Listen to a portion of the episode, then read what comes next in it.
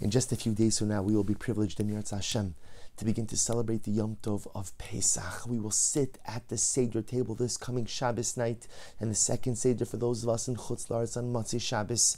And we will not simply remember that which occurred. We won't simply remember the fact that we were taken out from Egypt, that we were slaves for 210 years and then emancipated thousands of years ago. But rather, again, as the Gemara tells us, Chayiv Adam Liros es Atzmo Ki'ilu Yatsa Mimitzrayim. We are obligated to see ourselves as if we have left Egypt. We are obligated to re experience the Exodus, not as a historical event, but as a contemporary event. And this, of course, is an incredibly profound idea. Namely, and I mentioned this many times before, that all of us are in our own Mitzrayim. All of us are in our own bondage. All of us are held captive by something.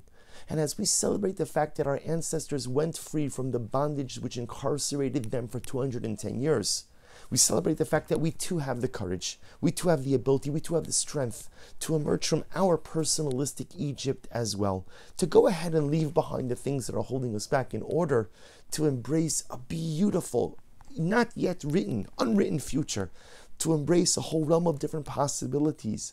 But first, I have to leave Mitzrayim in order to be able to embrace that beautiful future that I don't even know. I don't, I don't even know what it's about. I don't even know what it contains, but I know that it's waiting for me. I just have to find the courage to leave behind the things that are holding me back so I can embrace that which awaits.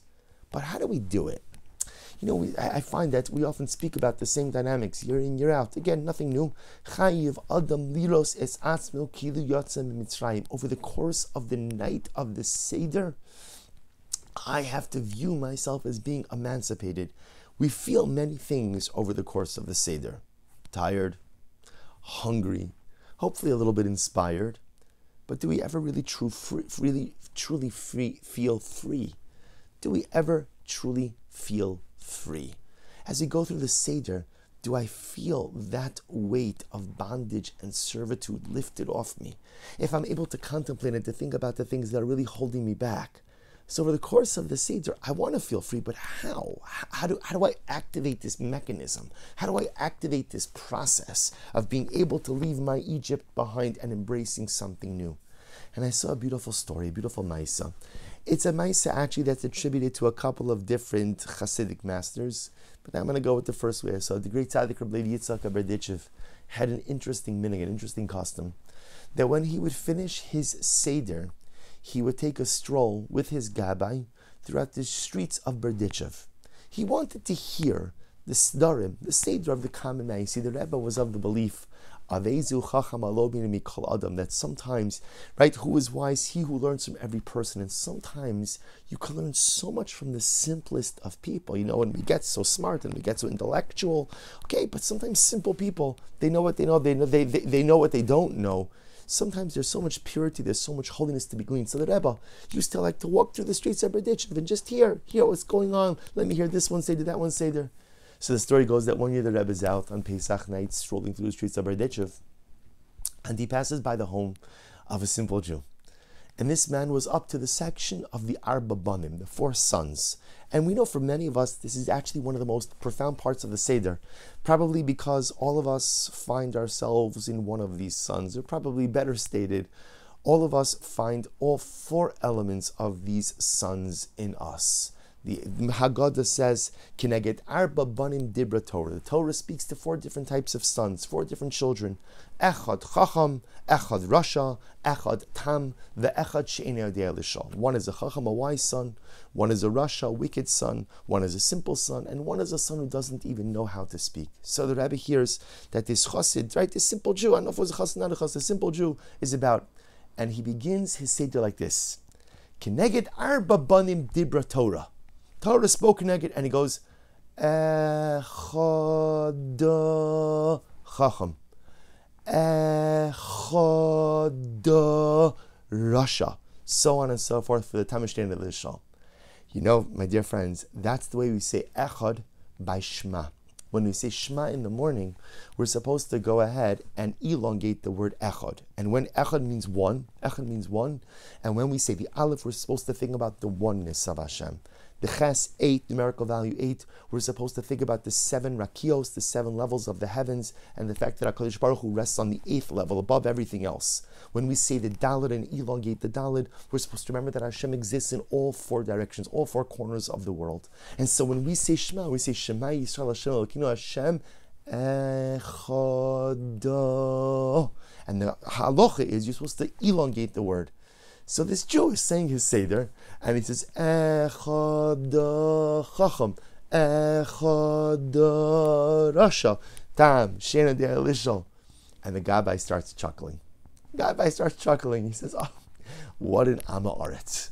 Right? What an ignorant guy. Remember, again, this is the day before ArtScroll Haggadahs. So what does he have? The guy's probably just reading the text. So he sees Echad. He associates the Echad with the Echad of Shema. And so he says the Echad just like it. So the Gabbai begins to chuckle, chuckle at the ignorance of this simple Jew. Levi Yitzchak, Levi Yitzchak has his eyes closed, lost deep in thought. And he turns to his Gabbai and he said, Did you hear the Gadlos? Did you hear the greatness of what this simple Jew just said? Kineged arba banim dibra Torah. There are all different kinds of Jews. There are chachamim, wise and pious Jews. There are Rishaim, unfortunately wicked Jews, Jews who have lost their way. There are Tam Jews, Jews who are just ignorant, simple. And there are Jews who are so ignorant they don't even know that they're ignorant.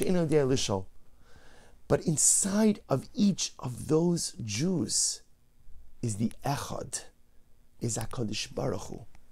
Inside of every single Jew is the Echad, is the oneness of Hashem.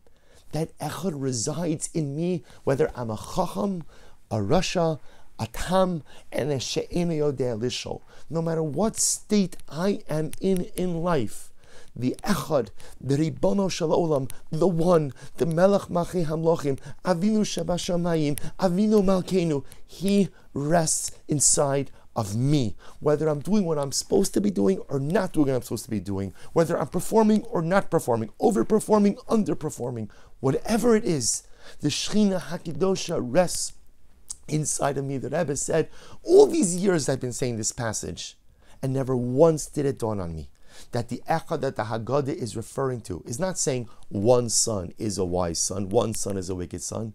It's saying the Echad, HaKadosh Baruch Hu, resides in the Chacham, the Echad HaKadosh Baruch Hu resides in the Rasha. The Echad HaKadosh Baruch Hu resides in the Tam. The Echad HaKadosh Baruch Hu resides in the She'eno Yodea Lishol. HaKadosh Baruch Hu resides in each of us. Sometimes we come to the Seder, and I open up this section. and The truth is, I'm not sure who I am.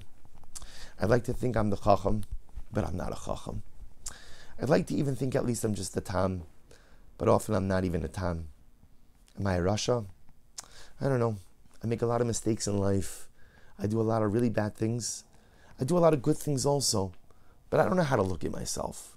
I often don't know how to view myself. And sometimes I make the mistake of thinking that because I don't always do the right thing and I don't always make the right decisions, therefore the Shekhinah Kadosh Baruch Hu doesn't want anything to do with me. And I come to the Seder. I come to the Seder and maybe it's kedai to take on this minog of a simple Jew in Berdichev. And to remind myself that whatever state I'm in in life, HaKadosh Baruch Hu is with me.